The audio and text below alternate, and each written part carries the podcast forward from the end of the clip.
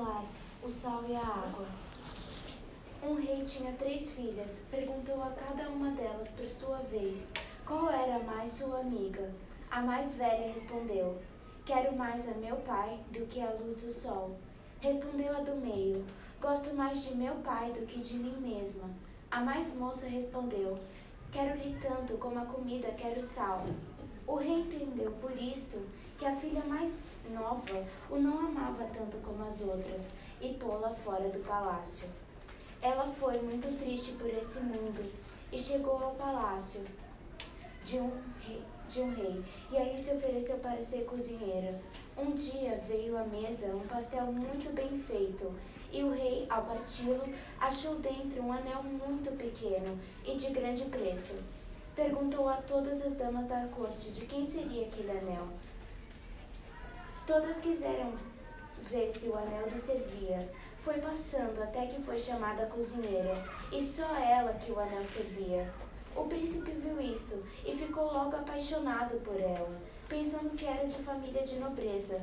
Começou então a espreitá-la, porque ela só cozinhava às escondidas e viu-a vestida com trajes de princesa. Foi chamar o rei, seu pai, e ambos viram o caso. O rei deu licença ao filho para casar com ela, mas a menina tirou por condição que queria cozinhar pela sua mão o jantar do dia da boda. Para as festas de noivado, convidou-se o rei, que tinha três filhas e que pusera fora de casa a mais nova. Mica José Eduardo Agualusa, campeão de corridas. Lembro-me, em criança, de ouvir meu pai, enquanto conduzia, reagir irritado a uma manobra perigosa de outro automobilista. Fejo! Seu fejo ordinário! Na escola, sempre que alguém me irritava, eu lançava-lhe aquele insulto à cara. Fejo! Seu fejo ordinário! Há poucas semanas, visitei Paris uma amiga cujo pai foi um famoso campeão de corridas. Na sala havia uma fotografia dele, acompanhado por outro sujeito, cada qual segurando um capacete. Quis saber quem era o outro sujeito. É o Fégio, informou a minha amiga. Não te lembras do Fégio? Disse-lhe que, me, disse que me lembrava. Não lhe disse que, até aquele momento, estava convencido que Fégio era um palavrão caído em desuso. Este, este episódio ilustra com vigor, creio, a minha soberba ignorância relativamente a todos os meios de transporte dotados de motor. São daqueles homens raríssimos que não percebem nada de carros. Mais raro ainda, não percebendo nada de carros e não desejando perceber, obtive a carta de condução. Eu conto como foi. Foi por paixão. Estava apaixonado e ela queria que eu a conduzisse. O mundo divide-se entre aqueles que conduzem e os que se deixam conduzir. Então inscreveu-me numa escola de condução e pagou-me o curso. O exame teórico foi fácil. Éramos uns 20 alunos e só passaram dois, eu e um outro. Precisamente os únicos que não tinham nenhum bom motivo para tirar a carta. O exame de condução pareceu-me ainda mais fácil. Estava muito calmo, seguro da minha incompetência e da famosa severidade do sistema. Nunca me dariam a carta, claro, e eu poderia dizer à minha namorada que fizeram o impossível. Tranquilamente, dei, dei uma volta ao quarteirão, quase atropelando um garoto numa passadeira e, por fim, estacionei em cima do passeio.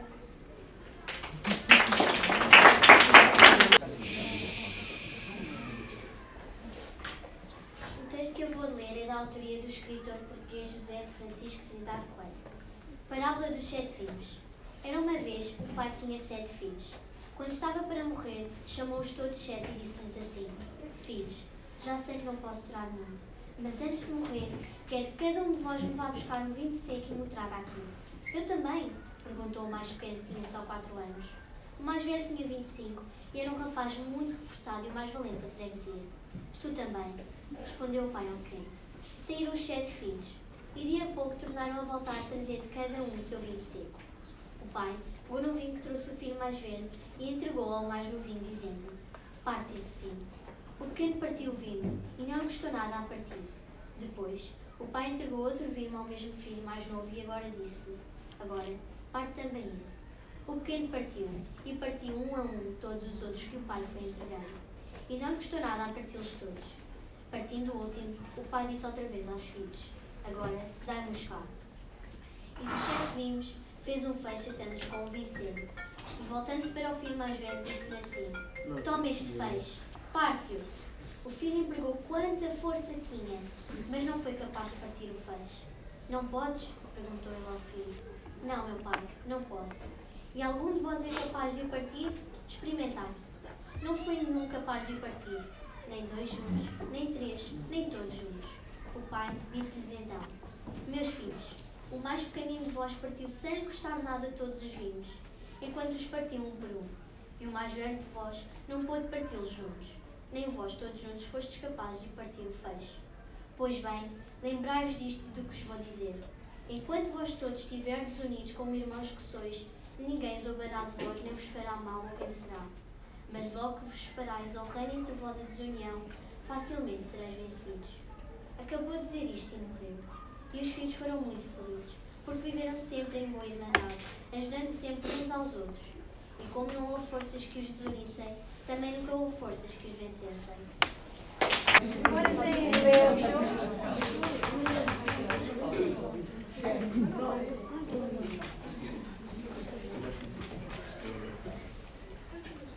Velejante para o Bizâncio. Aquela não é terra para velhos. Gente jovem, de braços dados, pássaros nas ramas, gerações de mortais, cantando alegremente. Salmão no salto, atum no mar, brilho de escamas, peixe, ave ou carne, glorificam ao sol quente. Tudo o que nasce e morre, sêmen ou semente. Ao som da música sensual, o mundo esquece as obras do intelecto que nunca envelhece. Um homem velho é apenas uma ninharia, trapos numa bengala à espera do final. A menos que a alma aplauda, cante e ainda ria sobre os farrapos do seu hábito mortal. Não há escola de canto, ali, que não estude monumentos da sua própria magnitude. Por isso eu vim, vencendo as ondas e a distância, em busca da cidade santa de Bizância. Ó oh, sábios, junto a Deus, sobre o fogo sagrado, como se num mosaico de ouro a resplandecer, vindo do fogo santo, em gigo espiralado, e vos tornai mestres cantores do meu ser. Rompei o meu coração, que a febre faz doente, e correntado a um mísero animal morrente. Já não sabe o que é, arrancai-me da idade, para o lavor sem fim da longa eternidade. Livre da natureza não hei de assumir, com formação de coisa alguma natural. Mas a que o orives grego soube dir, de fogo forjado e esmalte de ouro em tamas, para acordar do ócio o sono imperial. Ou cantarei aos nobres de Bizâncio e às damas, pousado e ramo de ouro como um pássaro, o que passou e passará, e sempre passa. Eu vou ler um texto do autor David Williams. Branco mais branco não há. A escola estava praticamente toda concentrada no auditório. Algumas centenas de alunos aguardavam a hora do convidado sentado nas filas de cadeiras. Nunca ninguém interessante tinha visitado a escola de Alfio. No dia da atribuição de prémios, o convidado de honra tinha sido o homem que inventara a caixa de cartão para os cornflakes. O discurso do homem da caixa dos cornflakes fora tão pavorosamente aborrecido que até ele tinha adormecido a fazê-lo. Hoje iam ouvir um discurso feito pela dentista da cidade. A palestra era sobre cuidados dentários. Não era especialmente hesitante, mas, pelo menos, não iam ter aulas durante aquele tempo. Por não gostar de dentistas, Alfio sentou-se na última fila do auditório, com o uniforme todo desalinhado. Em tempos, a camisa fora branca, mas há muito que tinha adquirido uma tonalidade cinza. A camisa estava cheia de buracos e o casaco estava rasgado em vários sítios. As calças eram demasiado curtas. Mesmo assim, o pai de Alfie tinha-o ensinado a utilizar o uniforme com orgulho. A gravata puída do rapaz tinha sempre o nó perfeito. Ao lado de Alfie, enterrada na cadeira, estava a única pessoa que conseguia ser mais baixa do que ele. Era uma rapariga muito pequena chamada Gabs, uma menina muito tímida, que era a única que ninguém tinha ouvido falar, apesar de já estar naquela escola há um período inteiro. Gabs escondia-se atrás da sua cortina de rastas a maior parte do tempo e não olhava para ninguém diretamente nos olhos. Quando finalmente todas as crianças acabaram com as brincadeiras e se sentaram, o diretor dirigiu-se ao palco. Se alguma vez existisse um concurso para encontrar a pessoa mais incapaz para ser diretor de uma escola, o professor Cinza ganhava o primeiro lugar. Ele assustava-se com as crianças, com os professores e até com o seu próprio reflexo. E se o emprego não era apropriado para ele, o seu nome certamente era. Eu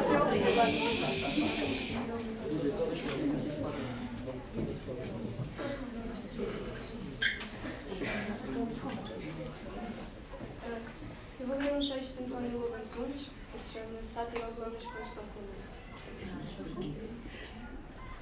Baixo na testa, terço na mão, uma botija, chá de limão, zaragatoas, vinho com mel, três aspirinas, creme na pele, Grito de medo, chamo a mulher. Ai, Lourdes, que vou morrer. Mete-me febre, olha-me a goela. Cala aos miúdos, fecha a janela. Não quero canja nem a salada. Ai, Lourdes, Lourdes, não vales nada. Se tu sonhasses como me sinto, já vejo a morte, nunca te minto. Já vejo o inferno, chamas, diabos, anjos estranhos, cornos e rabos. Vejo demónios nas suas danças, tigres sem listras, bodes sem tranças, choros de coruja, risos de grilo. Ai, Lourdes, Lourdes, fica comigo. Não é o pingo de uma torneira, põe uma santinha à cabeceira, acompanha uma colcha, fala ao prior, pousa Jesus no cobertor. Chama o doutor, passa a chamada. Ai, Lourdes, Lourdes, nem dás por nada, faz-me tisana e de ló. Não te levantes que fico só, aqui sozinha a apodrecer. Ai, Lourdes, Lourdes, que vou morrer. O último olhar antes de para sempre. José Luís Peixoto. As malas com que regresso a casa são sempre mais pesadas do que aquelas com que parti. Depois de arrumá-las e de conseguir fechá-las, na hora de deixar o quarto hotel, não consigo resistir a um olhar sobre tens para trás. Poucos cenários são mais melancólicos do que um quarto hotel na hora de saída. Na hora de saída, contemplamos o fim desse tempo. Viajar é despedir-se muitas vezes. Não vale a pena esconder essa verdade. Como na vida, quando fechamos a porta do quarto hotel pela última vez, podemos estar a pensar já no destino onde chegaremos a seguir. Regresso a casa, talvez. Mas também pode acontecer que, por um instante, tenhamos consciência de que, com muita probabilidade, nunca mais voltaremos àquele quarto exato. O que fomos ali ficará apenas na nossa memória. Ao fecharmos a porta, descemos no elevador e devolvemos a chave na recepção, o que fomos começará a dissolver-se. Deixará de ser esse tempo e passará a ser o tempo que passou, que está lá atrás. É também assim com a passagem das é também assim com a passagem das horas, dos dias, dos anos. É também assim com a passagem dos instantes. As despedidas, no fundo, são diárias, existem em todos os segundos. Esse afastamento do que foi e essa aproximação do que virá é um caminho e, ao mesmo tempo, é uma viagem. As paisagens distraem-nos e, por isso, precisamos de tempos que, com clareza, assinalem o fim. É esse o caso da hora de saída dos quartos de hotel. As cortinas continuam a filtrar, a filtrar a claridade da mesma maneira que o fizeram quando ainda estávamos lá. Cheios de tempo e de planos.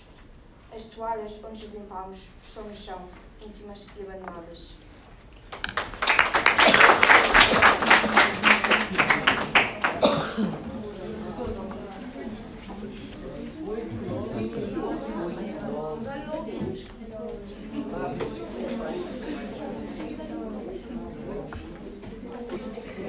A Tartaruga Celeste e o Menino que Chorava Música, escrito por Sofia, Sofia Fraga.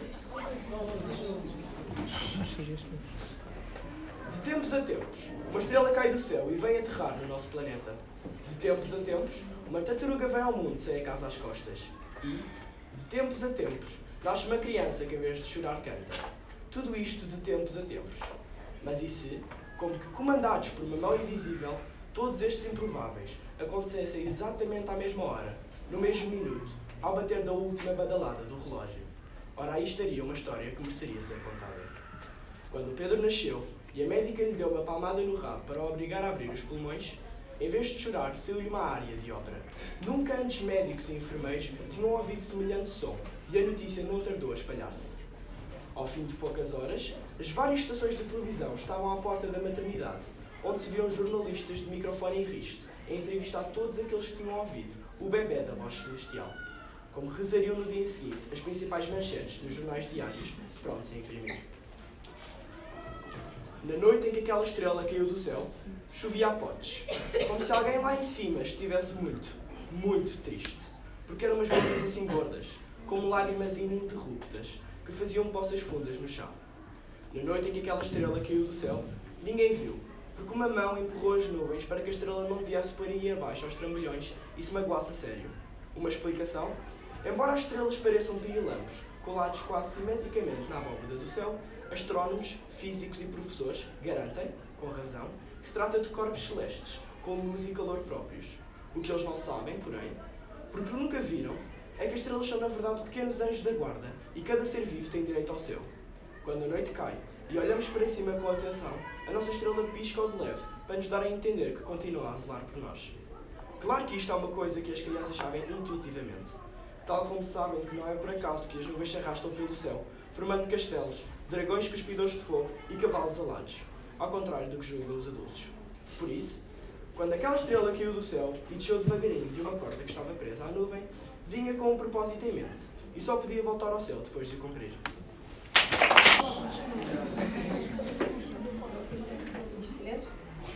Uh, bom dia, eu hoje venho ler um texto do livro Todos os Dias São para Sempre, de Raul Alma.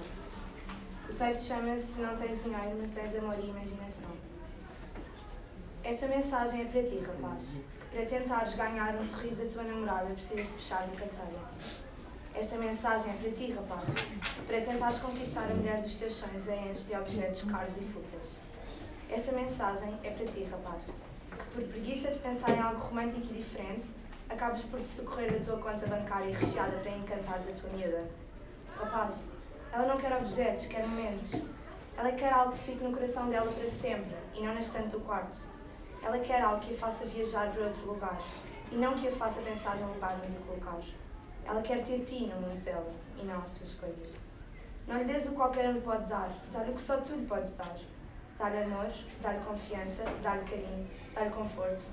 Faz-lhe uma surpresa. Ser simples, ser sincero, ser romântico, ser apaixonado e ser original. Certamente já caíste na tentação de oferecer um relógio, mas nunca caíste na tentação de lhe dar um ramo de flores. Certamente já caíste na tentação de lhe dar anéis, colares ou pulseiras, mas nunca caíste na tentação de lhe dar a tua companhia quando ela mais precisava. Certamente já caíste no ridículo de lhe dar um dinheiro para ela comprar uma prenda, mas nunca caíste na tentação de a convidar para ver o pôr do sol contigo. Rapaz, ela não precisa de algo super elaborado, super caro, super qualquer coisa. Ela precisa de algo que seja feito especialmente para ela, com carinho, com amor e com toda a atenção do mundo. Ela precisa da tua mensagem de bom dia todas as manhãs. Ela precisa do teu beijo de boa noite todas as noites. Coisas simples que nenhum objeto lhe poderá dar irá substituir.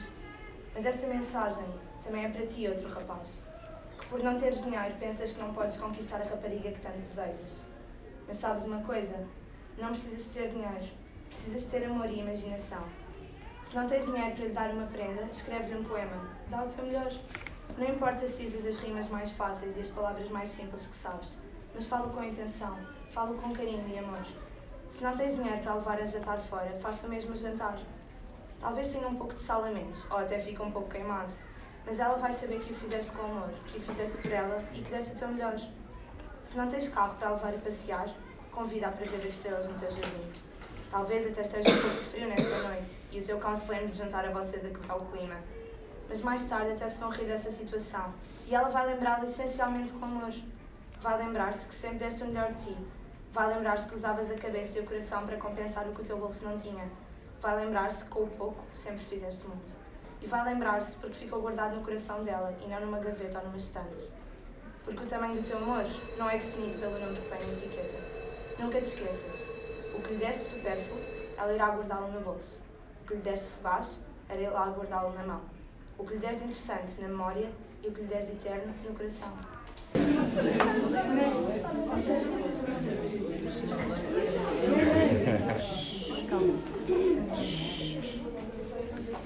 O poema que eu vou ler da Almada Medeiros, uh, chama-se Luís o Poeta, Salvanado o Poema.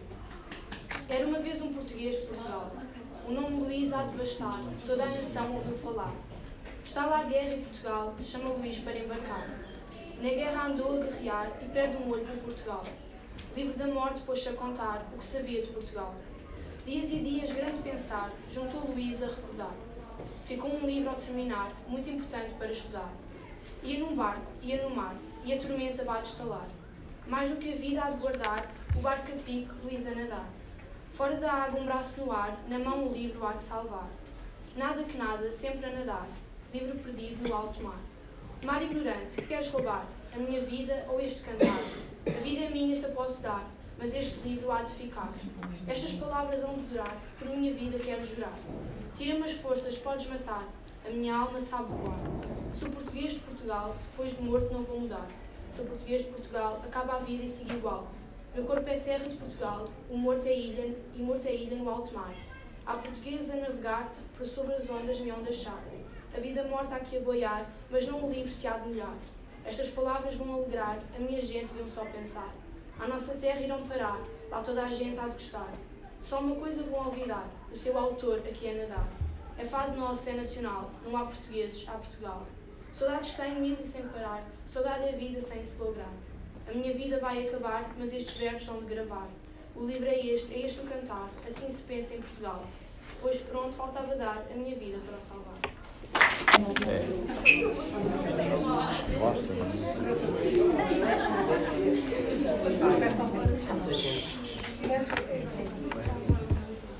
Eu vou ler um excerto de um texto uh, escrito por Ricardo Araújo Pereira que se chama Portugal é um fogo que arde sem se prever. É todos os anos a mesma coisa. Chega o verão e começam os incêndios. Os jornalistas fazem reportagem em direto à frente das chamas. Os bombeiros queixam-se de falta de meios. Os comentadores perguntam-se como é possível que ninguém se tenha lembrado de limpar as florestas e há sempre um par que assinala que é todos os anos a mesma coisa. Cada um tem a sua função nesta farsa e a minha, pelo visto, é esta. O aspecto mais intrigante dos incêndios de verão é a aparente surpresa com que acolhemos um fenómeno que é recorrente e pontual. Não há nada mais previsível do que os fogos em agosto e, no entanto, continuam a abrir telejornais. Todos os anos Portugal escorrega na mesma casca de banana. E é sempre notícia. Trata-se de uma tradição que se sobressalta. Toda a gente está preparada para a volta a Portugal em bicicleta, mas ninguém espera a volta a Portugal em carros de bombeiro, que decorre todos os verões exatamente na mesma altura. Imagino que, nas redações, os jornalistas tenham uma minuta com o modelo da resposta da reportagem e as questões que é preciso colocar em titulares, bombeiros ao Ministro da Administração Interna. No final de julho, tiram uma minuta da gaveta e dirigem-se para onde, onde, para onde houver lavaredos. O espectador tem a sensação Diogo. Estás bem. Bem. Estás bem. O espectador tem a sensação de estar a ver sempre os mesmos jornalistas, o mesmo bombeiro e o mesmo ministro da Administração Interna. Não são reportagens, é uma peça de teatro e está em Morso Trigo em Londres.